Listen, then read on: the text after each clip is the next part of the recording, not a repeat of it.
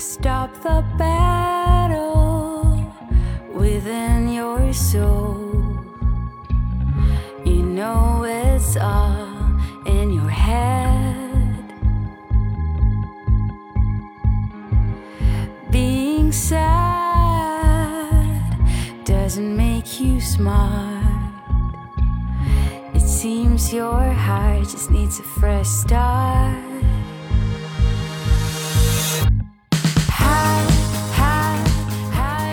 各位少数派播客的听众朋友们，大家好，欢迎大家收听最新一期的节目，我是 Nick。呃，最近开春了啊，很多朋友都计划到各地去旅行，有的人在国内旅游，有的人可能想出国旅游。那我们今天这期节目的嘉宾呢，刚好刚刚完成了一个跨国旅行，他在整个旅行过程当中经历了很多事情，有很多好玩的经历，而且也有自己的一些对于出国旅行，特别是这种跨国旅行的一些心得体会。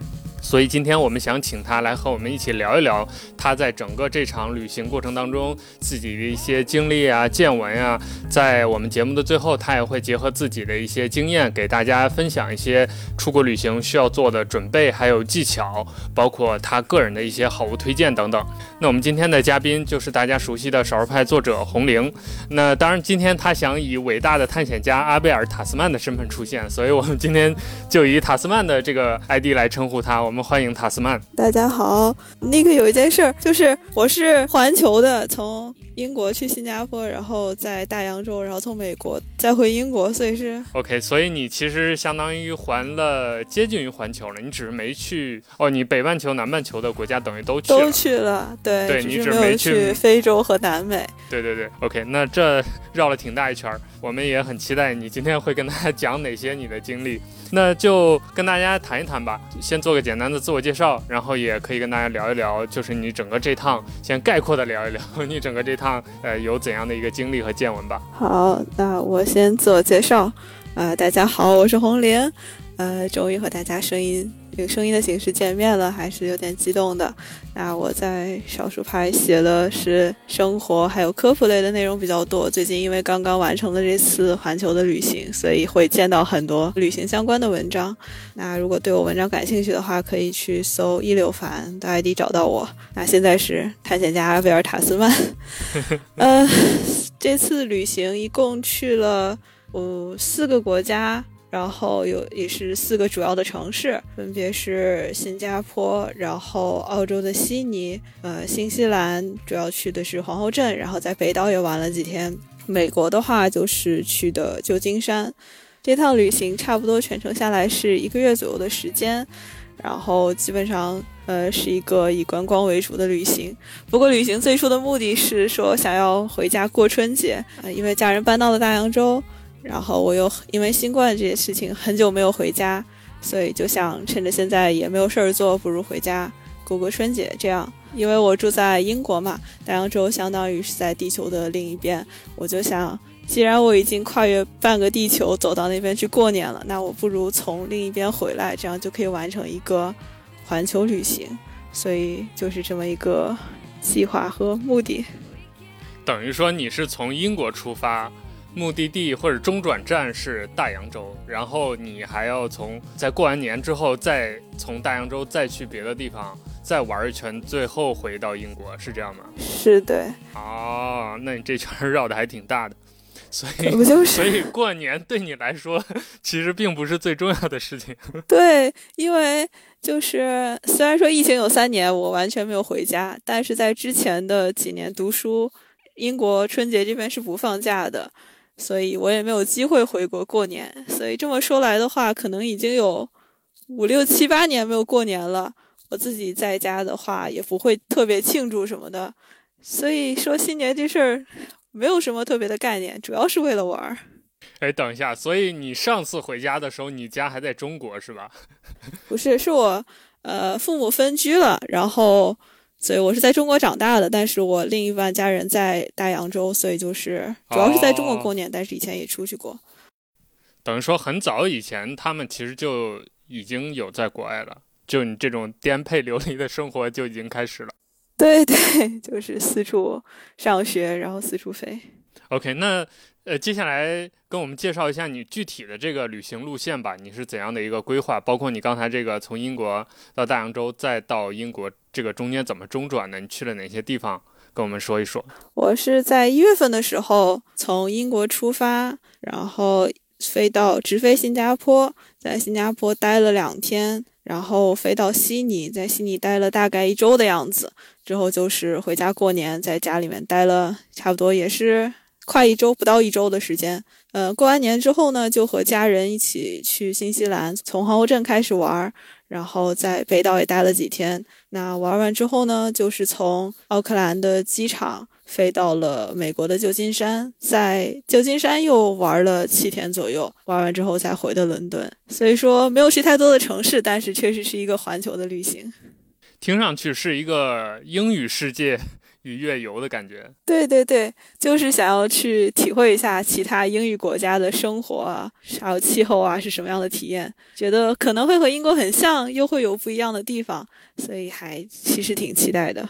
这个路线是你刻意这么规划的吗？就是这种英语国家主题游，是你刻意想要去体验一下不同的英语国家，但它必须是跟英国或者跟英语有关的国家，是是这样一个设计吗？呃，主要原因是。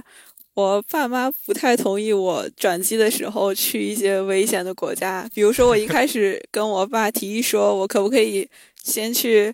希腊，然后埃及、土耳其、印度、新加坡，再飞到大洋洲，然后再去南美，再到美国，然后再回来。我爸妈一听就说：“哇，这太危险了！你一个女孩子怎么可以？”然后就减减减，变成全部是英语国家。如果按照你原计划，那可能真的是一个覆盖了七大洲的一个完整的环球旅行了。对对对，感觉会非常有意思。就目前来说啊，你整个这趟游玩之后，你印象最深刻的一些地方，或者你最想跟大家分享的一些经历都是哪些呢？我印象最深刻的可能是这些地方的一个是吃的，然后玩的，还有一些还有一些神奇的经历吧，觉得都可以拿出来说一说。那就先从好吃的开始说。我在那边的大部分时候都是，如果能去中国城的话，就会想要去中国城吃饭，倒不是说。我有多想吃中餐，就是说，呃，就是因为我在出门之前调查了一下当地的美食，发现这些国家共同点是说英语，另一个共同点就是他们吃的饭，他们本地的特色菜和英国菜好像看起来没有什么太大差别，就是那儿能吃的英国也都能吃。我就说，那不如去中国城体验体验好了。中国城的话，我是对伦敦的中国城最了解，所以就拿它当成一个基线。呃，悉尼的中国城是吃的最丰富，然后最便宜，也是最好吃的一个中国城。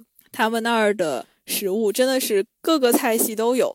我在那边吃到了东北的烤冷面，然后吃到了南京的鸭血粉丝汤。逛街的时候也看到非常非常多有意思的菜系，就是英国这边看不到的，还有。当时去的那个周五晚上有一个夜市，所以说是非常繁华、非常热闹、非常好吃的一个地方。你觉得和真正的就或者你记忆里的真正的中国菜有接近度、还原度有多少？我都忘了。我上次回国已经是三年之前了，而且我我家那个城市其实是一个。呃，三线小城市，我在家的时候，我爸妈也不怎么让我就是去外面的餐馆吃饭。所以你在中国吃的中餐未必比在国外吃的多，是吗？对，还没有在伦敦吃的丰富。很多菜我都是到了伦敦这边才第一次吃到，就是哪怕是中餐，我也是到了伦敦之后才开始吃的。顺便问一下，他们那边这些中国城的中餐厅主要都是中国人在开吗？这个我倒是没有调查过。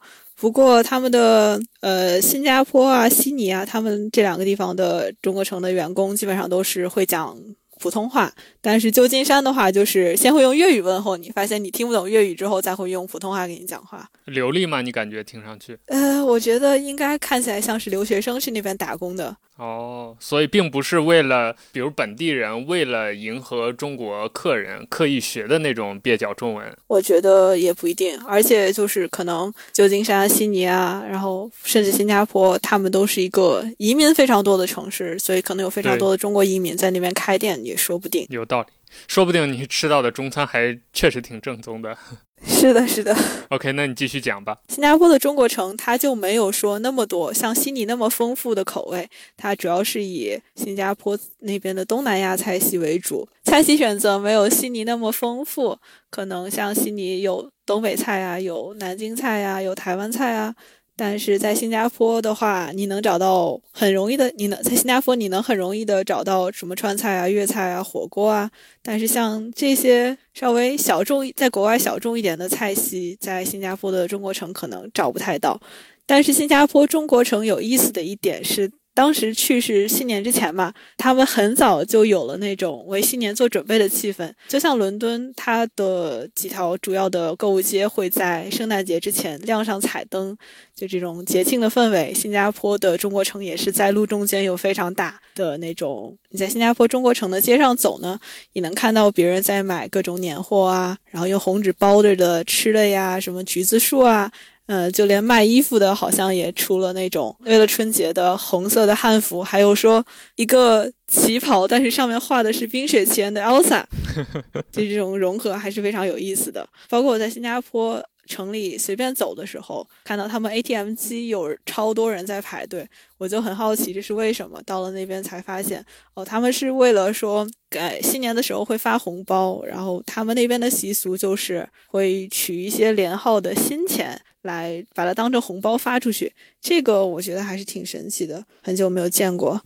哎，我觉得你说的这个经历特别的神奇啊！就就我很好奇，你当时切身的那种感觉是什么？就是你人在异乡，而且是在异国，而且甚至是在英语国家，但其实你是在中国城里经历一个中国的传统新年。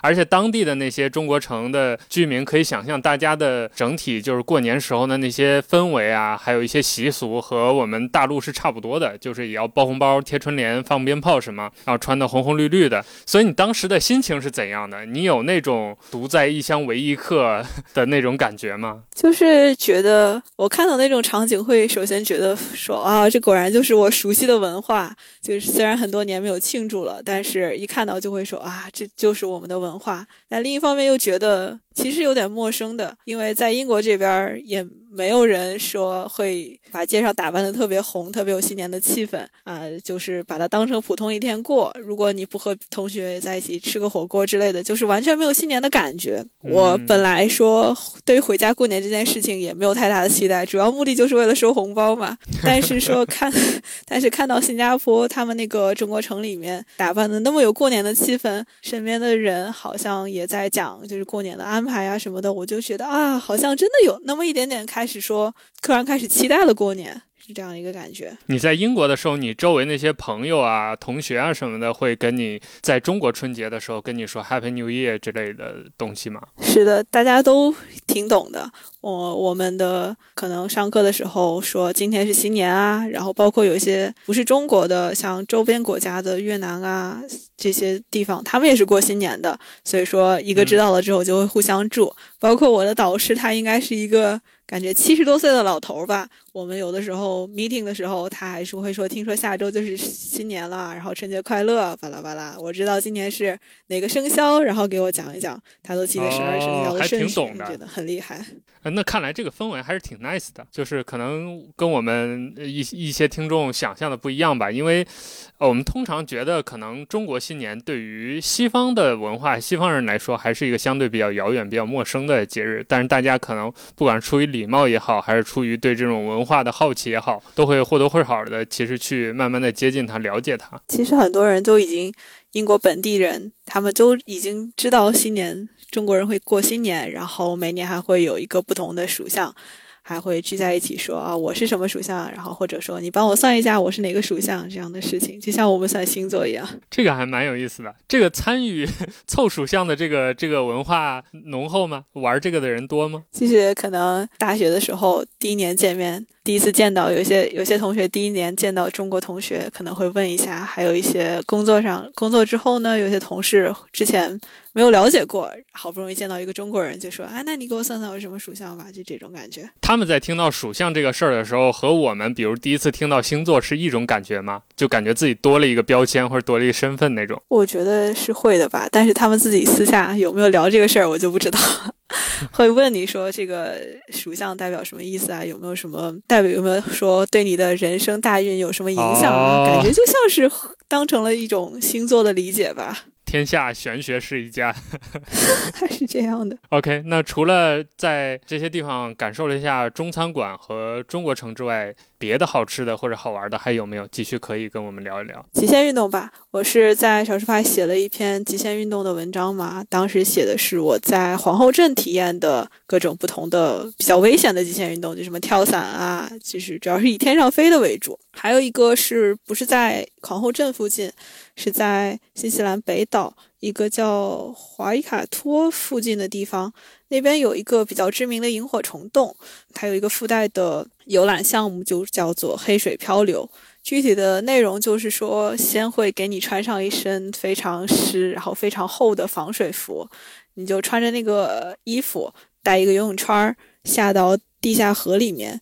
那周围是一个溶洞嘛，但是那个溶洞同时也是他们本地呃萤火虫栖栖居的地方，所以就是说，你可以一边在水里面游，一边看到洞里面的萤火虫，还会有一些非常有意思的行为，就除了就除了你在一边游一边看萤火虫、听讲解之外，还会有一些比较有意思的运动，比如说，呃，我们会专门学习一下怎么跳瀑布。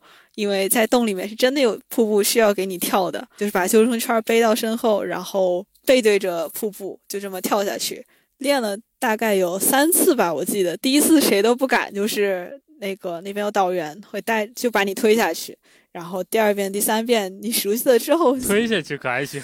其实就 还好，也没有死，也没有伤。对，这么说好像有点太残忍了。就是跳之前会觉得哇，好它那个瀑布有多高？那个瀑布其实并不高，我觉得其实跳下去也行，但是就是要让你背对着跳下去，感受一下刺激。我也不知道，它其实就是一个高台跳水那种感觉，是吧？就实质上是这样一个，就是你从瀑布上跳下去，但其实会跌到一个鱼塘里面、水池里面。对对对对，对所以你是安全上没有问题的。你说要跳瀑布，听起来很恐怖，但你跳了之后发现，一个是瀑布并不是多高，另一个这也不是说多么危险，所以第一次是害怕，第二次就学习了一下技巧，第三次就已经完全是好玩了。我刚听到“跳瀑布”这三个词，我脑中的画面是，就是你知道八级版的那个《西游记》，孙悟空从水帘洞里面 跳出来的，那应该 说不定还真的有这样的瀑布里。面跳。啊，后来我才听明白是其实是从瀑布上面往下跳，对，就跟瀑布其实本身没有太大关系。就对，就是它那个地下河可能是有一个落差，造成了一个瀑布。OK，还有什么好玩的运动吗？我一直以为，我一直特别害怕，特别特别害怕美国的海关，因为经常听说他们会拿着你的材料问你很久，不给你过，然后还把你关到小黑屋，把你遣返。这种故事在小在在小红书上刷了特别特别特别多。我在那边的时候就特别紧张，没想到到那边他就问了一下。问了一下我的计划，我就说今天要去哪儿，明天要去哪儿这些，然后他又突然问我你有没有订什么餐馆？我就说这个好像还没有啊。我就于是我顺嘴问了一句，说你有什么推荐的吗？然后他就真的在那边开始给我沉思，说啊、我觉得这个这个汉堡很好，然后如果你想吃意大利菜的话，可以去巴拉巴拉哪儿找。你中国人的话，肯定知道中国城也有非常多好吃的，然后旧金山还有什么特色好吃的，反正给我讲了讲，他给我推荐美食的时间是比他问我材料的时间要长的。哎，所以后来你去这些他推荐的地方了吗？没有，我太紧张了，基本上什么都没记住。他就是红口白牙这样说，是吧？你也没拿本儿记，你也没拿手机记。对对，也不能那边海关是不让拿手机拍照的嘛。然后我觉得说拿手机出来会不会显得我在我很可疑啊之类的，我就在那边听，然后听了之后，然后成功过关之后，那个紧张的劲儿泄了之后，发现啊，他刚才跟好像跟我说了很多，但是我一个都不记得了。这种状态，哎，我我感觉似乎跟你学到了一个美国的过关技巧，就是如果你想让海关人员对你更信任，你可以主动问他当地有没有一些好吃的好玩的，他会更加信任你，你是一个游客，而不是一个来这儿，比如说想赖着不走的那种。说不定真的是。可以试试，下次过关的时候。就刚才我们有聊到那个极限运动嘛，这些安排是你到了那些地方才就是就地了解到那边有这些项目你才玩的，还是说这个是你提前看好的？因为我家人在大洋洲那边，所以说他们就说那在大洋洲的行程他们全部安排好了，悉尼是我自己规定的，然后其他的就说交给他们就好了。我就说那行吧，我就稍微做了一些调查。列出了哪些我觉得我一定要去的。当时的计划表里面，一个是要开飞机，然后另一个就是要去这个洞穴潜水。这些是我在网上就已经提前做好研究了要去的。但是到了那边之后，发现我家人说的所谓跟着他走，就是完全没有计划。我们到那边现场立刻定，那我就。觉得很生气，怎么还有这种事情啊？所以闹了半天，就是他们知道那儿有这么个地儿，对吧？对对对对对。然后所以说去玩哪些，然后在什么时候玩，还完全是由我来定的。而且当时去的时候，不只是有我们一家人，还有其他很多人，就是还有其他好几家人跟我们一起去。所以说我是其中英语最好的，就是我不仅要负责定，然后我还要负责安排时间，比如说啊。谁要订这个，谁要订这个，然后他们两个可以一起去，或者说这个小孩要玩这个，那个小孩要玩那个，必须要分配一个大人跟他们一起去，所以就是非常复杂的一个行为，非常复杂的一个活儿。我就说，既然你要把这么复杂的活儿丢给我干，那我就不客气了，我就直接挑最贵的，把最贵的全都订了，是这样一个过程。所以你本来以为你是去躺玩的，最后没想到你是那个负责人，你是那个出力的。他们是落地了之后。我问说：“哎，那我们之后几天几天怎么玩啊？”他们说：“啊，没定呢，我们现在找个地方开始定吧。”我就 OK，那你接着讲你刚才美国的这个行程。美国美国海关的事儿已经讲完了，呃，讲一下在入境澳洲和新西兰的时候呢，海关是很松的。就新加坡和美国是我要和其他人一起排队，就没有一个快速通道。但是在澳洲和新西兰。边境是有中国护照的话，你直接到那边刷那种闸机，把护照塞进去，然后人脸识别一下，他就可以给你过了，这这么方便。但是澳洲和新西兰有一个非常神奇的规定，就是他们这片大陆是远离于其他大陆的，那所以说各种动物制品，包括吃的是不能带入境内的。我第一次带的是一个汉堡，然后他们跟我说不能带，我就说那我在这吃了吧。然后他们说：“哎呀，后面人这么多，没有时间给你吃，丢掉吧。”所以我就错错失了一个麦当劳的汉堡。等到我从澳洲飞新西兰的时候呢，我想澳洲和新西兰他们两个应该是一体的吧？就是说你进澳洲的时候你是不可以带的，但这个澳洲进新西兰应该是没有人管的。于是呢，我就非常放心的在澳洲机场又买了一个麦当劳，说飞机上吃不了的话，下飞机吃。或者带出去吃都行。没想到呢，等到我过海关的时候，过了那个海关，他们的他们又问我你有没有带吃的呀？我说我带了，但我这是在澳大利亚买的汉堡。他们说，哎，这个也得扔了。我说那不是说你们澳大利亚都有这种边境控制不能带吃的吗？就不是一块儿的吗？他们说啊，对不起，我们不是一块儿的。然后就把我的第二个汉堡也给扔了，就是在这个海两个海关错失两个汉堡。所以。他们这个规定其实是当地的物种保护，是吧？就是害怕外来物种入侵和外来生物什么的这些，好像就是这么个原因。所以说，嗯，除了不能带吃的，你还要汇报自己有没有进入过什么自然保护区啊，有没有和野生动物接触过啊。这些事情，哎，那如果比如说你从英国刚看了一个，你刚从伦敦动物园出来，然后你就直奔新西兰，这个是不可以的吗？我不知道可不可以。嗯，他说他会跟你说要申报，然后但是申报之后是怎样的流程，我也不太清楚。可能是问问话，看看你有没有这种嫌疑。如果嫌疑轻的话，就放你过去；嫌疑重的话，就不知道啊，会不会把你遣送回国？我没有调查过。那他这种限制动物入境限制到什么程度？比如说我穿个貂皮大衣，我我入境可以吗？好像我看到的比较多的反馈就是说，茶吃的茶的最多，像什么留学生会带茶叶蛋、会带牛肉干啊，这些是不能带的。哦，貂皮大衣好像可以吧，但是我没有，我这个真的没有仔细研究过。OK，那继续吧。我看你这里想说拜神的事儿，要不要说说这个？说接下来就说拜神，就是这些国家像前面说到的，就是非常多的华人移民。所以说，在这一路上，我毫无计划，但是拜了非常多中国的神。在新加坡拜了吕洞宾，拜了妈祖，拜了佛祖菩萨，然后在悉尼遇到一个关帝庙，进去拜了关羽和土地爷。到旧金山的时候，又拜了一遍妈祖。所以就是毫无毫无预料，但是说竟然能在这些地方遇到这些中国的中国的神庙，我觉得还是非常神奇的。而且你可以看到那些神庙，他们并不是说就是在哪儿，然后没有人去，没有人管，其实还是会有香客去那边上香啊，然后祭拜或者说捐钱的，里边有非常详细的流程。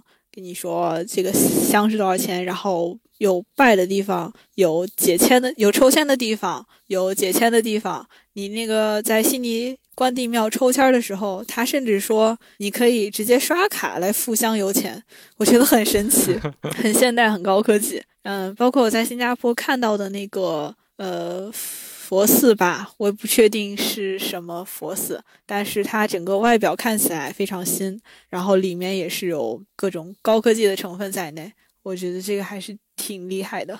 这些国家他们的这些中国庙和你在中国本土看到的这些庙的造型啊、构造啊有什么区别吗？我觉得在新加坡拜的那个佛祖。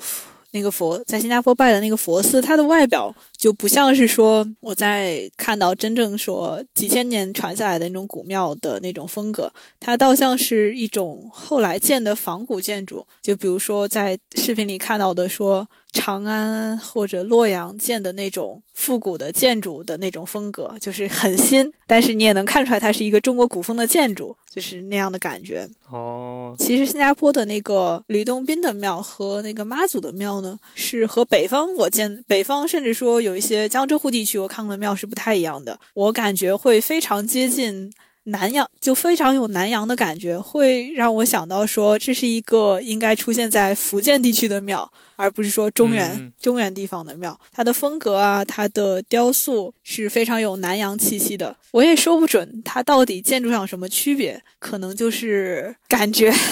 就是那种感觉，让我说，让我觉得非常和中原本土的寺庙不太一样。悉尼那个土地庙呢，我觉得属于呃 in between，就是有一点像中原寺庙，但是它也是挺新的，就不像是非常有历史的那种感觉。那在旧金山拜的那个妈祖庙呢，就是天后庙，好像现在因为一些原因已经是搬到了一个居民楼里，就是你要从人家的居民楼进去，然后爬到顶，它有一个佛龛，然后说就是那个拜的就是妈祖，嗯，周围是什么香火之类的，还是非常不一样的形态。那这些你在这些所谓的中国的神仙庙里面有没有看到其他国家的，比如本地的一些香客，就是非华人的一些香客来参拜，还是说大部分都是华人？我见到的基本上大部分都是华人，所以这些地方对于当地的华人来说，其实就是一种文化聚集地的感觉，对吗？就是大家可能有共同的信仰，然后一起建这么一个庙。就像你说的，可能很多庙都看上去是新建的或者刻意修建的，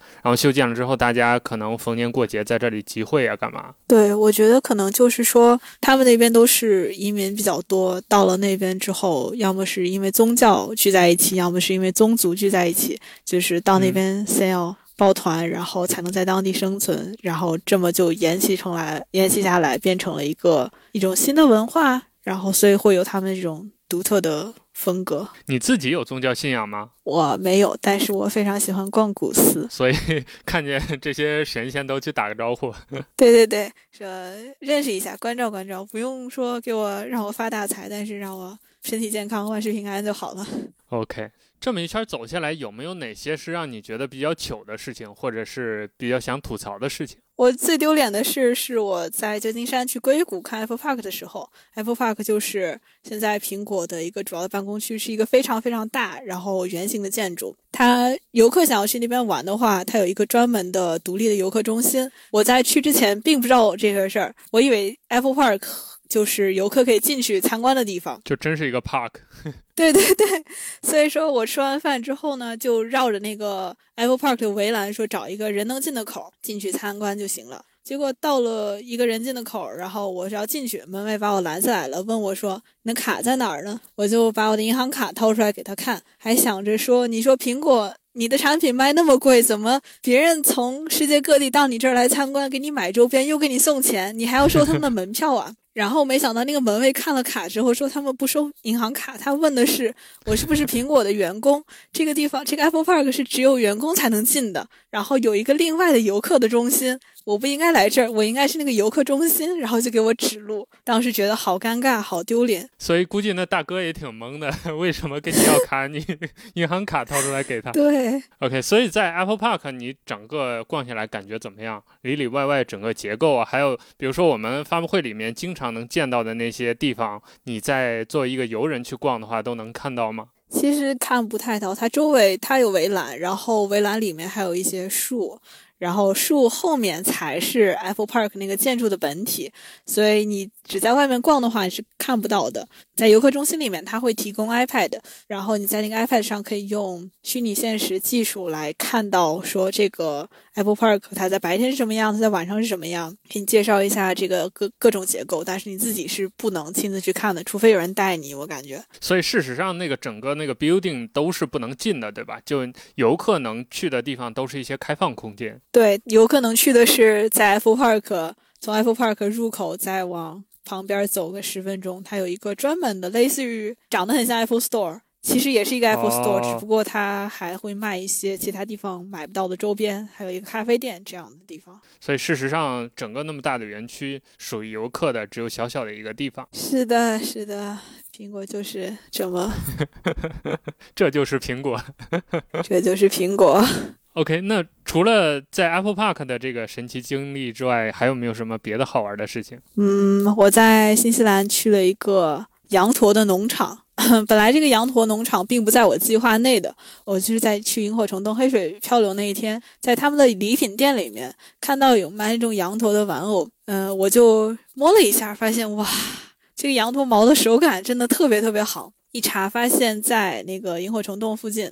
不远的地方，然后就有一家羊驼农场，我就说啊，那我就要去那边看一看。去了之后呢，就是你可以喂羊驼，然后也可以摸它们，和它们合照，这样就是很神奇。羊驼它是会喷口水的，它会直接喷到你脸上，虽然没有味道，但是是一个非常神奇的体验。它这个农场其实并不是一个什么观光景点，对吧？只是说你恰好知道了有这么个地方，你就拐过去看看。它其实挺商业化的，你可以在那边选择只为羊驼的服务，也可以说他给你讲一讲羊驼的习性，这个农场的历史，然后带你进去，近距离的和羊驼接触，就包括在那个呃讲座上面给你讲说羊驼是没有办法咬人的，因为它只有一排下牙，没有上牙，所以它不能咬你，但是它能喷你，说喷你其实也没什么，是很安全的。我之前看到羊驼，会觉得它可能和长颈鹿比较像，因为它们都是脖子很长的。但其实它是和骆驼更接近的一种动物。哦，就是从生物学上来说，它们俩是更近的，是吧？对。就在经历了以上这些各个国家、各个地区，整个这一个月的游玩过来之后，虽然你去的都是英语国家，但你有没有感觉到一些，比如文化上的差异啊，或者是风貌上的不同啊？你整个的这个心情啊，状态的变化是怎样的？我去的这些国家，所有国家他们的 dress code，你出门去一些场合的衣着装要求都是比英国要宽松很多的。像我在英国，如果要去剧院的话，我是不会穿拖鞋的，我至少会穿一个就是把脚手包住的运动鞋进去，因为之前真的有朋友他们去看剧，因为穿了那种夹脚拖鞋被门口的保安进入了，包括进一些比较高级的餐厅也是，你必须要穿的有一个 dress code，比如说 smart casual，就是不能穿牛仔裤，不能穿运动鞋这种要求。但是在悉尼、新西兰，甚至旧金山，你去那些高级的餐馆、高级的场所，好像大家穿的都非常随意。我在悉尼歌剧院看了一场话剧，我以为必须要穿稍微正式一点的鞋子才能进去，然后就所以就打扮了一身儿。没想到到了那儿才发现，大家穿什么都有，就是穿短裤的，还有穿拖鞋的，完全没影响。这点对我的震还是比较震惊的，没有想到会有这种事儿，也没有预料到。所以说。啊，甚至我之后在新西兰，我们去了几次这种比较当地比较高级的餐馆，也是完全没有要求，完全没有着装要求，你穿什么进都可以，只要不穿比基尼。但是我觉得，说不定穿比基尼进，真穿也不会拦你，对，就非常随意，非常放松。所以通过这个细节，听上去虽然新西兰啊，还有澳洲啊，从政治意义上来说，其实是英联邦国家，但它的文化更接近美国。就是他们一个更宽松的氛围吧，我觉得可能和当地的气候也有也有很大的关系。你像英国现在还三月份了，还是接近零下的这么一个温度，我每天晚上要开着电热毯睡觉，但是。呃，新西兰、澳洲啊，包括这次去加州的时候，都是非常阳光明媚、非常暖和，甚至可以说是热的天气。所以说，穿短裤啊，甚至拖鞋的这个时间是非常长的。可能说也是这个原因，导致了他们会在着装要求上宽松一点。哎，那你在整个这个旅行当中，因为你一个月其实要横跨相当于整个地球嘛，你的这个时差是怎么调的？还是说就随缘了？我基本上基本上是随缘。呃，我在到当地的第一天，通常不会安排特别重的行程。我就是说随便逛一逛啊，只要我能精神保持正常，然后自己不会说因为什么 heart attack 啊，就不会 heart attack 怎么说，就不会心肌梗死啊。我觉得就还好。那第一天去新加坡没有倒时差，在悉尼的话。因为坐了一个红眼航班，所以说一到酒店就睡了。第二天起来又是满血复活。等在新西兰的话，可能就两三个小时的时差，所以没什么感觉。到了旧金山也是下午睡了一觉，第二天就好了，完全不需要倒时差。我万万没想到的是，我从美国回到国内之后，就是反而开始睡眠系统紊乱。是回到英国之后是吧？对，回到英国之后，就是晚上睡不着，白天起不来，经常是外面。阳光明媚的时候，我就说啊，好困，我要睡觉。就是过着，虽然身在英国，但是在过延迟，在过新西兰或者。旧金山的时差，哎，这个还挺神奇的。其实原则上来说，美国和英国距离并不是那么遥远，就是他们两个的时差，尤其像美国东海岸和那个伦敦的时差应该是很接近的嘛。但反而这个是你你你变化就是感受差异最大。会不会是你旅行结束之后，整个这个精神卸下来之后？连带的一些疲惫啊，这种感觉共同作用导致。我觉得是有一点这个因素的，就是一个是我在伦敦家里嘛，我也说我也没有一定我必须要去，去了我就会不去，我就会后悔的这些地方，没有一个事儿牵着我把时差倒回到正常的状态。可能就是说，那就困了就睡，然后醒了就起来，然后或者吃东西什么的。所以这种散漫加上旅行之后，确实一想到回家了就开始放松了。这两个因素导致我就过得非常混乱。那整个这场一个月的环球旅行结束之后，你对比自己旅行前、旅行后整个这个身体的状态啊、精神的状态有什么改变和变化吗？我也不知道该怎么说，我觉得说我的焦虑会比我去旅行之前要好很多，因为我可能是一个非常容易焦虑的人，所以我在旅行前就开始担心啊，我不会海关不让我进吧？啊，不会行李丢了吧？就是会担心各种各样可能出生，但担心各种各样可能发生，但实际上发生概率并没有那么高的事情。但等我旅行完了之后。旅行完了前两个城市，其实就已经好了。我就说这有什么的，我也可以啊，我不担心啊，我能 handle 啊。之后就会觉得放松很多。而且这个旅行算是我从去年八月份就开始计划的一件事儿，就一直停在我脑子里。回家了之后，终于有机会把它清空了。所以说，从这一点来说，我的焦虑是减轻了。然后体力的话，我觉得很神奇的是，我在那边天天要我我是不开车的，我就是要么走路，要么坐公共交通。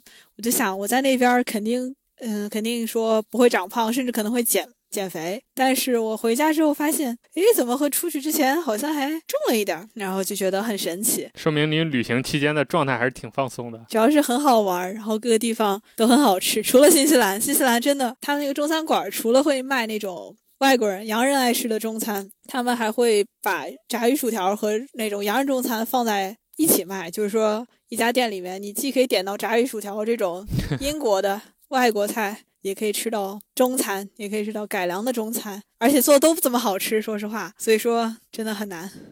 那整个这场旅行带给你哪些意义或者收获吗？我觉得旅行意义可能我现在说不出来，就是。它给我带来的改变，我觉得是肯定是有的，但是这个变化不会说，在我落地到家开门的那一瞬间就自动到我身上了。旅行它说到底就是一个体验，就像你读书啊，或者说谈恋爱，你拿到你分手、结婚，或者说拿到学位证，并不是一个终点，重要的是你过程中体会到、学习到的事情。这些事情你可能当下并没有感受，只是说。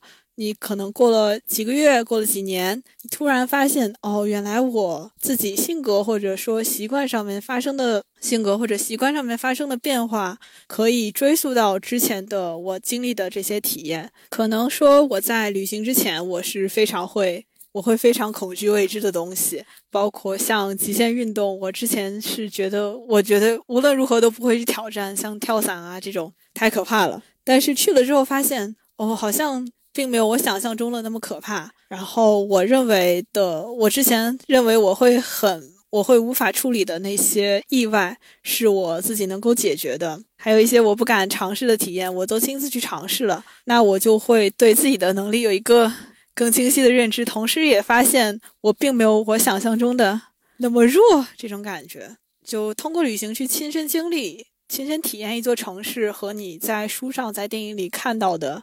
还是不一样的感受，就是我之前可能想到加州，我就会说啊，阳光沙滩，就是这么一个模糊的印象。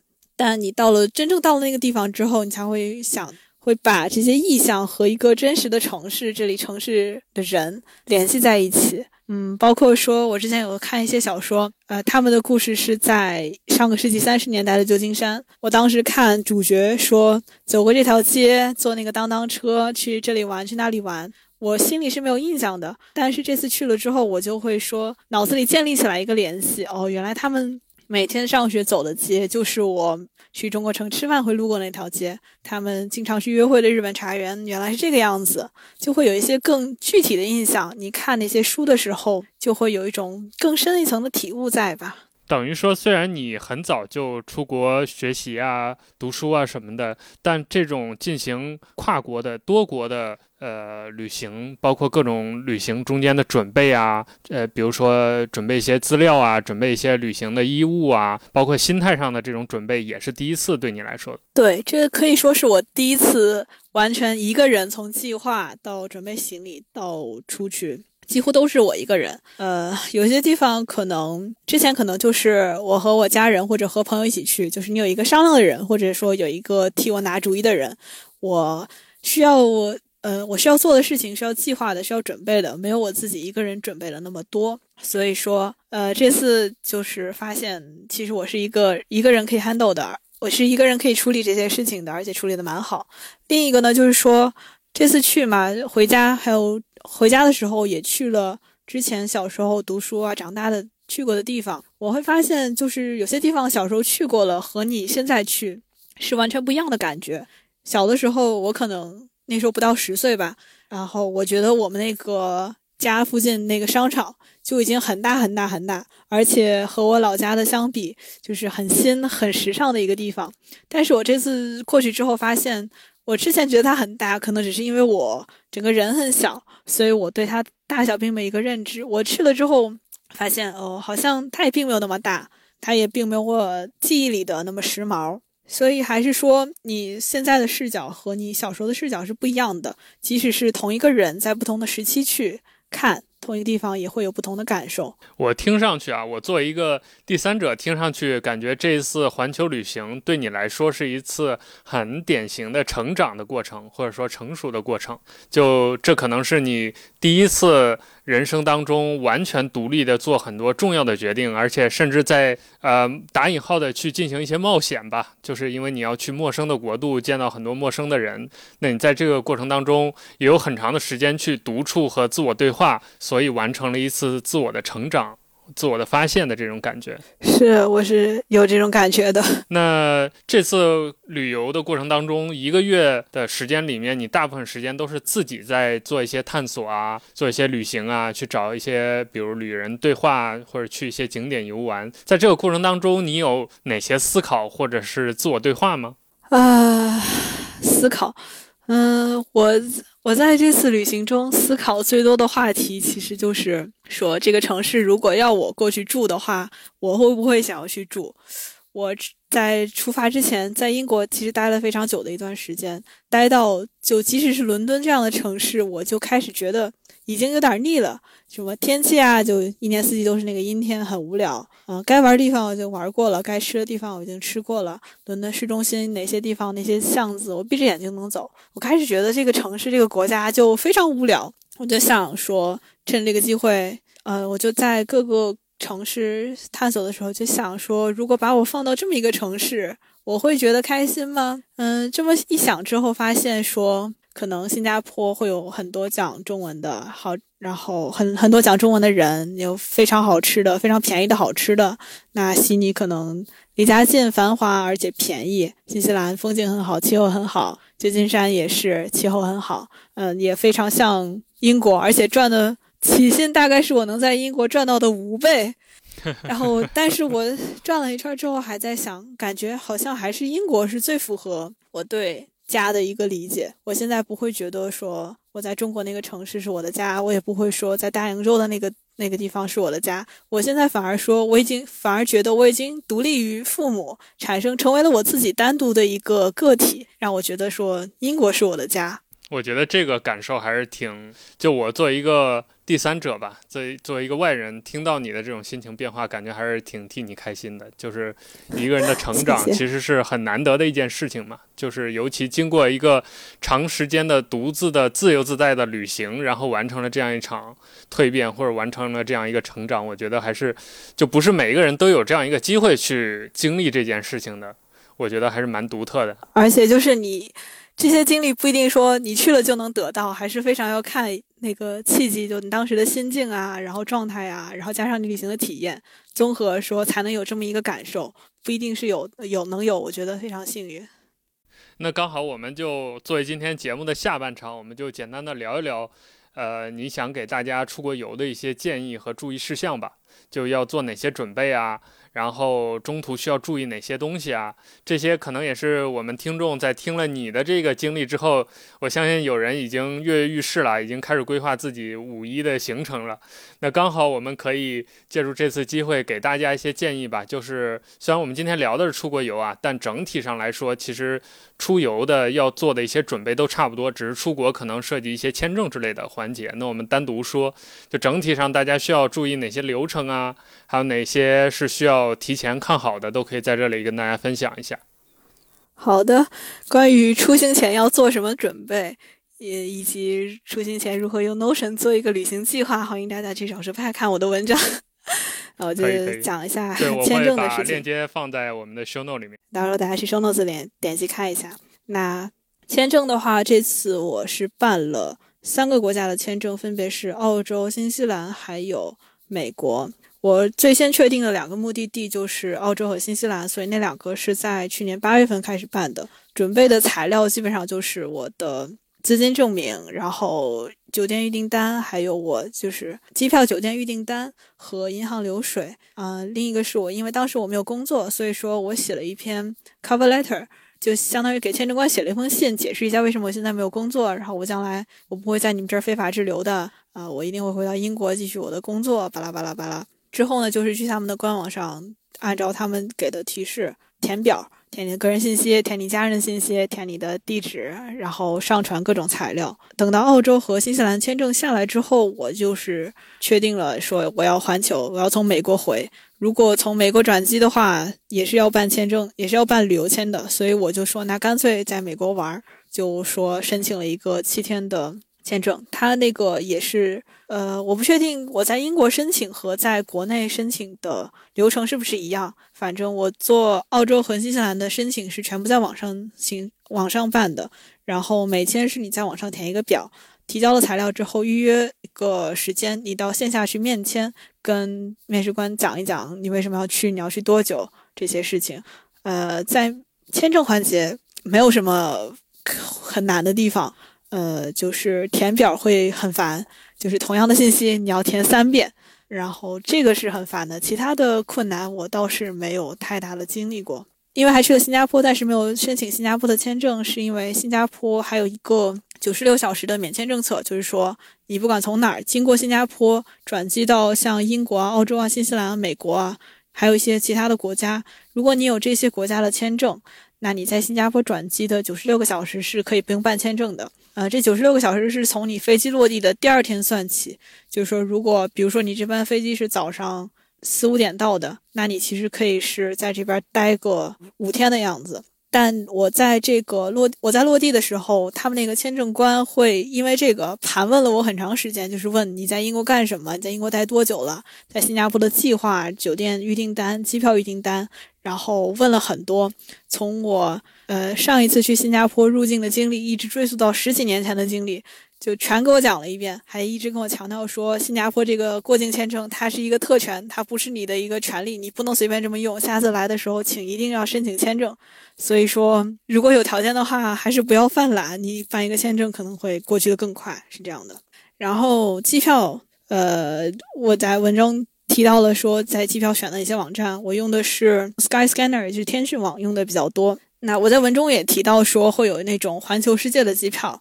但是我没有用，是因为我这次的行程有两个地方是有有两程是他们那个机票没有办法覆盖的，要么是我多一程转机，要么就是我单独买。我觉得单独一程转机还要单独再办一个签证，又比较麻烦，所以我就说那我就单独买好了。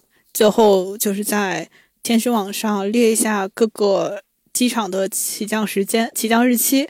呃，然后从那边选一个比较便宜的航司买就好了。我对于说出行坐商务舱啊，还是经济舱啊，还是坐联航没有太大的要求，所以说我一般就是买的时间合适的那一班里面价格最便宜的。酒店的话，这次是各种酒店都试过了，在新加坡住的是酒店，悉尼住的是那种有厨房的套房，新西兰的皇后镇住的是那种很多人 share 一个别墅，在。呃，旧金山住的是 Airbnb，我自己感觉是酒店的服务是最好的，但是你如果是住 Airbnb 的话，你会有非常独特的体验，同时你自己会有一些麻烦，就是在预定前你要和人沟通，然后也要帮着他们，呃，也会就是说，如果打扫如果留下垃圾比较多的话，他们会单独收你清洁费啊，就这些事情是你需要和。房东去沟通的，而不是说酒店了你退房了你走就可以了。还有一个可能的问题是，如果你房间出现了问题，你在酒店是可以直接换房的。但是你如果住 Airbnb 的话，Airbnb 的话可能就没有这么方便了。其他的旅行保险虽然我买了，但是我并不是很懂。出门因新冠政策还是要注意一下的。我不确定现在是不是说全球都有了疫苗证明之后就可以随便飞。我在这在这几程中是没有说要查我疫苗记录的，可能就是直接过就行了。但是我去的时候，新加坡还有口罩令，我当时不了解。我在地铁上，整个车厢的人都戴口罩，只有我没戴，这个感觉还是 很尴尬的。准备就是这些了，更全面的请去看我的文章。谢谢大家。呃，做好了这些基础的准备之后，我觉得。尤其是这种跨国旅行，最麻烦的也是最重要的一点，就是定这个目的地嘛。因为你，呃，比如说在中国这些景点，可能大家都很熟悉，你想去哪儿，就你问一问啊，或者小红书看一看，基本上都能猜个大概。但是如果你跨国的话，还涉及一个文化差异啊什么的问题，而且你是就这个试错成本很高嘛，你去一趟可能飞机都要人民币几千块钱，呃，所以如果你去到一个地方又坑了，那可能你这趟成本坑的就很贵嘛。那你是怎么确定你这个目的地，包括你做一些提前考察的呢？我确定目的地之前，我会先确定说，我这次去是想要我这次去的主要目的是什么？比如我要去度假，或者说我想去游览城市的古迹啊，或者景点，或者陪朋友玩，或者购物，这些都会指向不同的城市的类型。就即使是你去同一个城市，为了购物和为了。嗯，去看古迹，这两种人的体验可能是非常非常大的区别。首先，所以首先就是要明确此行要去的此行的目的是什么。像我这次的旅行就会说，想要去景点儿，那就是各种，那我就会先去挑一些比较有比较游客比较多的城市。这样的话，首先他们肯定有接待外来游客的经验，所以说那些设施啊什么的都不会说太过落后，导致体验感很差。那然后就是会在不同的网站看一下别人的 repo，来确定说我要不要去这个城市，或者说我要不要去这个景点。我经常会去呃找 repo 的网站是游记类的，比如说马蜂窝和孤独星球。然后会在呃一些其他的比较 general 的网站，像网站和 app，像是小红书或者微博，还有豆瓣。豆瓣是分成了豆瓣的日记，还有豆瓣一个叫做“旅行失败”的小组。嗯，看游记的话，就是说看他们去了哪些地方，作者描述的那些地方是不是说我会不会说看了我想去那个地方？它主要的游览项目是什么？我对那些项目是否感兴趣呢？孤独星球也是差不多这么一个流程，但孤独星球它会说的非常好，实际上。只是作者文笔好，这个就是要你在看完《孤独星球》之后和其他网站的一些信息做比对。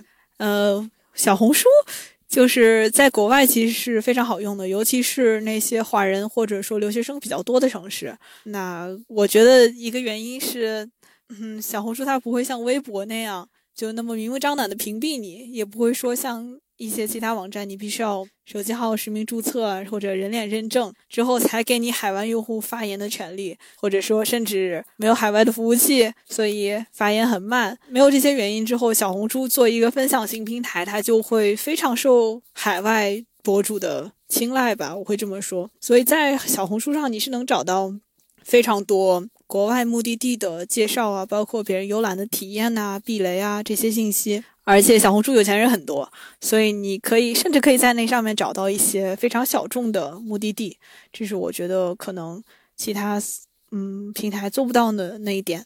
看他们的东西的时候，我就会先关注，除了说他们描述的那些体验我是否会感兴趣之后呢，我还会主要去搜一下，比如说我看中了这个景点，我除了直接搜这个景点的名字之外，我还会在这个。呃，这个景点的名字之后加上避雷，看一看别人说的差评是集中在哪。比如说，有人会在网上发悉尼难吃，我就看为什么说悉尼难吃。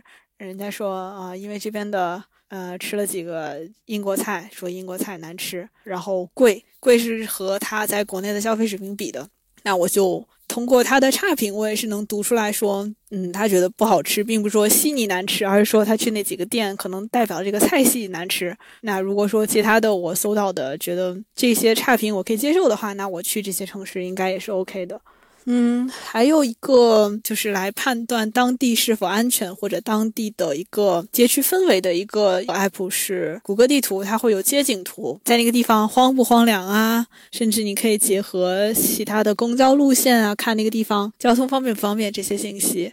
还有就是说，去各大平台上搜索别人去那里玩的 vlog，看一下那边的环境到底是怎么样的。嗯，如果说在当地有认识的朋友的话，也可以向他们寻求一些建议和帮助，问一下安全呐、美食啊、交通啊这方面的建议。就是看了这么多信息之后，我自己会对那个地方有一个大概的判断，说这地方主要的优点是什么，主要的缺点是什么。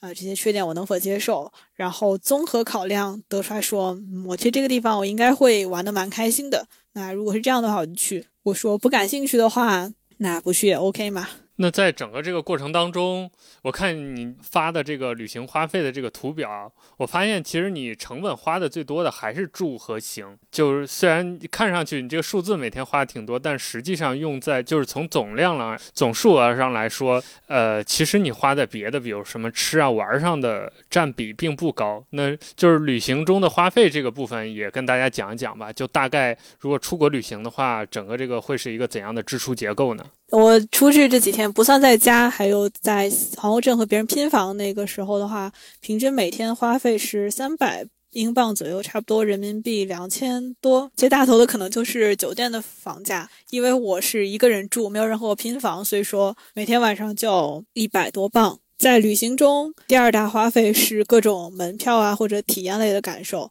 但你汇总起来就会发现说，其实。第二大总的第二大支出是你从各地的机票。我这次旅行中大概百分之二十六花在各种交通上，然后这百分之二十六里面百分之二十多是我这次环游的机票，剩下百分之六是我在当地各种公共交通或者打车的钱。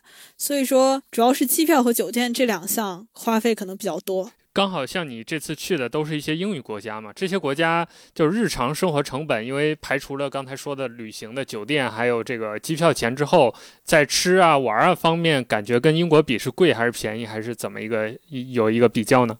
我觉得就是光说吃和玩的话，悉尼和新西兰是比英国要便宜的，美国是除了旧金山之外，其他去到的地方。都是要比英国便宜的，甚至我在新西兰做的那么多极限运动，如果我在英国做，不仅天气不如新西兰那边好，而且价格可能也要翻倍，这么一个情况。美国是它会有非常多的收你钱的点，像吃饭的时候，菜单上的价格是一个价格，然后要单独有一个加州的税，单独有一个餐馆的税，还要给服务员小费，那么加起来就是非常可观的一个量。嗯，所以说旧金山的吃的比伦敦要贵，他们的门票还有我觉得很神奇的一点就是他们的博物馆也要收钱，他们的科技馆也要收钱，他们的植物园也要收钱。我完全无法理解这三样东西为什么还要收钱。总这些东西在英国都是不要钱的，所以说旧金山比英国要贵很多。然后，但是说像在悉尼的话，我去的博物馆他们都是不收钱的，可能就是一些特展要收钱。那像你刚才说到，每天大概住酒店就要花一百多镑这样一个支出，一百多镑在你整个这个行程当中，大概能住到什么级别的酒店呢？我没有研究过酒店档次，就是一个，就或者形容一下大概这个对这个居住环境到什么程度，或者便利性到什么程度？我挑选酒店的标准就是说。它要交通便利，要么是离各种车站非常近，要么就是离景点非常近。那这个可能就是已经拉起了一部分价格。然后我对房间大小没有基本的要求，但是我就说，我一看评论说这些地方是不是吵啊，然后是不是干净啊，然后服务会不会好啊，这些三项加起来，我感觉就是一个普通酒店的水准，可能就是地理位置让它变得贵了一些。这个英语国家有，或者说你去的这些国家有没有普遍，比如说交通和酒店就要就是在日常支出里面就算是比较贵的这些项目？我觉得公共交通的话和国内比肯定是贵的，但是和英国一比好像也没有那么贵了。呃，英国这边坐公交车的话，单程是一块五毛五英镑，那相当于是三块。三块三澳币或者三新西兰元或者三新币，这三个差不多。然后美国的话，可能就是两美刀左右。这个价格和我在那边体验的感觉是差不多的。但有的时候可能去的地方多一点，或者去的地方远，那可能花费会高。但总体来说，我觉得以英国的消费水平还是处在一个我能接受的范围之内的。说到花钱，还有一点很重要，就是纪念品。你这趟有没有买一些纪念品，或者你给我们读者，呃，给我们听众有没有关于购买当地纪念品的一些建议？我买的最多的是明信片，还给少数派寄了一个明信片，但是感觉已经丢了吧？我不知道，从来就没有寄到过。我让我想想，买的明信片，然后买了一个看话剧当天晚上买了一个话剧的 program。类似于一个介绍册子，介绍一下这个剧的内容啊、演员啊、布景啊这些，就是看话剧必买的，倒也不算是本地特色的纪念品。嗯，我是会觉得在当地买纪念品不要太控制自己，一方面觉得这个钱实在是没必要花，但是另一方面我内心更强大的声音是，这个东西可能我离开了之后，我下一次不知道什么时候再来。那如果我没有它，我会觉得很难受。嗯，我觉得可能这个地这个东西在其他哪儿都能买到，但实际上并不是这回事儿。以后可能真的就再也买不到了。我会因为这个冲动而去买下一些华而不实的东西，比如说 这次我在悉尼歌剧院买了一套四组的杯垫儿，就是呃悉尼澳洲特有的生物，上面是什么鸭嘴兽啊、考拉、袋鼠啊，一套五个。我就当时第一天去去悉尼歌剧院的时候想，哎呀。很可爱啊，要不要买呢？纠结了三天，等到去出发前的最后一天，说 不行，我觉得这个东西走了之后我没有地方买了，所以我一定要买，我就去歌剧院把它买下来了。现在回家了，我也不知道要怎么用，就放在那里。但是买这个行为我还是不后悔的。OK，那接下来还有一个很重要的问题啊，因为你这次是作为一个单身女性自己去出游的嘛，在异国，呃，你作为一个单身女性。就是这个孤独一个人 旅游的女性，有没有给同类，比如说单独出行的其他人一些安全方面的建议呢？就前面你也提到了，就是你在去之前，你就会考虑这个地方是不是一个公共安全比较好的地方。那到了当地之后，怎么保护自己？包括你有没有做一些动作，去让自己整个这个安全提升一下？我做的第一件事是先和我父母。汇报一下我的计划，让他们安心，就是知道我每天会去哪些地方，然后跟他们讲一下，证明我对这些地方的安全性是有了解的。我不会说对这儿一无所知我就过去了，他们肯定也不会放心。所以说这是一点，然后我就把他把我做的计划分享给他们看，他们看到了之后也就会知道我每天大概几点在哪儿。我也经常给他们发消息，就是互通消息来证明说我活着，我活得很好，我没有被枪击或者被捅或者被抢或者什么的，这是一方面。然后等到了那边之后呢，我会首先一条就是说不要离看着奇怪的人走得太近。你可能会在街上遇到那些流浪汉什么的，尤其是美国街头特别多啊，新加坡、大洋洲这些还好，美国旧金山街头是有非常多流浪汉的。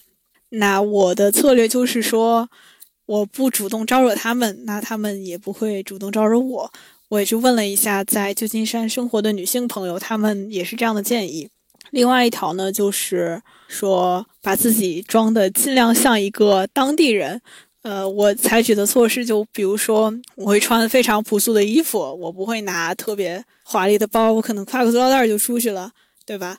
然后，嗯，也就是不会带特别大的相机，让自己显得不像那么不那么像一个游客，而是像一个当地人，所以。可能我其实换位思考一下，如果我是一个小偷的话，我可能会倾向于偷外地人，就是因为他们不懂，可能不懂本地怎么报警啊，或者说去哪儿追回失物啊，也可能就是他们两待两天就走了，不会追究这个事儿。但是本地人的话，可能就有时间陪你耗，所以我的方针就是说，装成一个本地人，他们就不那么会惹我，是这样的一个 想法。然后在出行前会。我在出行前是了解了一下当地的常见的犯罪的。我在出行前详细了解了一下当地常见的犯罪类型，比如说旧金山最常见的就是各种砸车窗，然后偷你驾驶座里的东西。那我就不开车嘛，所以这个事儿也和我没有关系。但相反，问了一下公共交通上面说不会说突然有抢劫或者说呃带枪上公共汽车这种事情发生。呃，我问了一下，发现这种事情好像并不是很常见，所以说。也就没太担心。另一个别人会建议，但是我觉得我暂时做不到的，就是让自己变得很强，就是举铁呀，然后练拳 击啊这些，让自己有一个攻击性。别人即使想来偷的话，我也可以一拳把他打倒。但是这个我目前还达不到，所以说只能靠一些比较温和低调的方法来让别人不那么注意我。对，而且这其实也不是一个很理性的做法，就是你你不能指望遇到危险之后你是一个攻击者，就反而是更应该在事前做一些准备。对，尤其对于女性来说，不能指望你能打过他们所有人，本身就体能啊，对啊，身材有弱势，然后你你做着和一个又壮又又高的一个硬汉去对抗的这种准备，对这个很显然是不合理的。呃，就我们今天聊了，其实已经有点超时了，不过我们把该聊的都聊完吧。我们最后一个环节还是请你给我们推荐一些旅行好物吧。就前面也提到，你最近发的这篇文章就是跟大家推荐了一些旅行好物。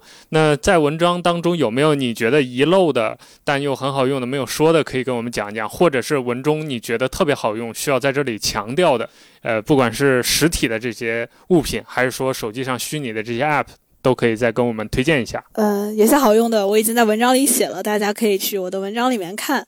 然后接下来说一些我觉得好用，但是因为种种原因在文章里没有写的。我这次旅行觉得最好用的电子设备是我的 Pixel 4a。首先它续航很长，然后它拍照很好看。嗯，我就是我可以拿它插当地的卡，然后给我的 iPhone 开热点。这样的话，一天下来，两个手机基本上都不会说完全没电。就就不会用到充电宝，我觉得在旅行中还是很好的，因为 iPhone 的电量实在是不忍直 视。就是用 Pixel 的另一个好处就是说，它可以按两下开机键就唤起相机，但是 iPhone 的话，你需要打开首页，然后滑一下才能进。就面对一些拍那种即时性的东西，我觉得不是很方便。所以说，这是我觉得 Pixel 比 iPhone 在旅行中要方便的一点吧。所以，如果有可能的话，欢迎大家买一个 Pixel 体验一下。那第二个要说的是机场休息室，我之前是不知道这个东西的，但就是在淘宝的时候搜到了。大概我在伦敦机场还有美国的机场都是一百多一个人，新加坡过夜的过夜的是三百多人民币。那在那里面就可以有沙发，然后比较不那么挤，还可以有免费的吃的。可能我在伦敦机场随便买一个什么东西就要十磅多了，但是花同样的钱，我就不仅有沙发、有热水，还有吃的，还有水果。就是那么一个比较安静的地方，我觉得这个价这个钱花的还是挺值得的。这个我在国内经常用，因为有一些平台，你就是买一些机票什么，它可能会送，或者你加很少的三十块钱就能额外获得一个机场休息室。它不仅就是呃坐啊或者休息比较舒服，而且它可以提前登机，或者是呃登车登机的时候，它会有人来提醒你，所以这个还挺方便的。哦，那这个英国是没有，英国还是你要自己看屏幕，然后你自己去登机口登记。说你你坐那儿舒服一点是吧？对，有吃的，主要是有吃的可以省省钱。再推荐一个是护发精油，这次出去一个月，我觉得带再把洗发水啊、护发素带上就有点太夸张了。但是我又会担心说旅行中他们的洗发水、护发素没有达到我的要求，会让我头发变得很毛躁什么的，所以我就带了一个护发精油，用吹风机吹干之后呢，会有一种柔顺的效果，而且香味儿也是比较好的，就闻着这个香味儿，你会感觉哦，这是在家，然后安心安心一些，就会比较容易睡着。呃，另一个好物就是三 M 胶带，因为我有一点口呼吸，所以我晚上会睡觉之前会用胶带把自己嘴上封住。这个，所以我就把它带到旅行中去了。然后发现呢，有的时候，比如说你买了一些东西。还是它们散在一起，会在包里跳来跳去的，你就把它们粘在一起，就可以用这个胶带粘。或者说黑衣服上粘了一些毛，你就可以直接拿那个胶带，你就不用单独去当地买胶带了。这个还是蛮方便的，而且它不需要用到剪刀，你直接拿手撕就可以了，非常方便。学到了。嗯，然后。还有一个小东西是肥皂香皂纸，它有那种一卷儿一卷儿的，一卷儿抽出来撕撕撕一点用，或者说拿一片一片用。我觉得一卷儿一卷儿的会比较好，因为你湿着手拿那一片一片的话，是容易就是把剩下几片都弄湿的。就是在你外面可能没有厕所，但是你觉得手脏了要洗手的时候，就扯一片，然后拿水。给自己手清洁一下，我觉得还是很方便的。在城市里可能用不太到，但是你如果去乡下或者自驾的话，会非常好用的。呃，另外就是一个月以上的旅行，我会推荐带上指甲刀和餐具。就是你指不定哪天想吃外卖，但是人家没有给你送餐具，酒店里又没有这种情况，你就可以拿。餐具吃，或者你自己平时哪天逛街啊，买个酸奶没有勺子，你就可以拿自己带的餐去吃。另一个指甲刀就是大概一个星期吧，我的手指甲就是要到茧的程度了。这个东西在外面又很难借，买又不值得，所以说我觉得带了还是很有必要的。对，指甲刀，我我家现在的指甲刀都是我出差的时候买的，都是七幺幺。嗯，说一些我带去但是感觉并没有那么好用的东西。一个是我买了一个折叠水杯，就是想着很方便嘛，你可以把它压缩着带到包里，然后到那边了在灌水的时候拿出来接就好了。但是我不知道是我买的那家店有问题，还说这是一个塑料产品的通病，就是说它会有味道。而且我那家的我买的那一个瓶子，它的味道是我花了很久也没有洗掉。我是出出去之后，我是落地之后发现这个水怎么有味道啊？然后发现好像应该是瓶子自己会渗出一些不知道什么东西，我就干脆在那边每天买矿泉水，然后路上喝。但是那个瓶子呢，我留下来做了一个。观察实验就是每天早上出门之前倒一杯热水，然后晚上回来的时候再倒一杯热水，如此倒了大概有六十天，它那个味道还是在。所以我觉得，如果很介意味道的话，就不要买那个了。还是矿泉水的话比较安全又方便。呃，如果去一些。不太发达的地方的话，他们饮用水的安全可能有问题，所以说在这种地方也是矿泉水可能更方便一些。呃，另一个是我觉得这次带 AirPods Pro 很没必要。呃，我路上是不听歌的，所以说我要带它就是为了在飞机上可以有降噪的效果。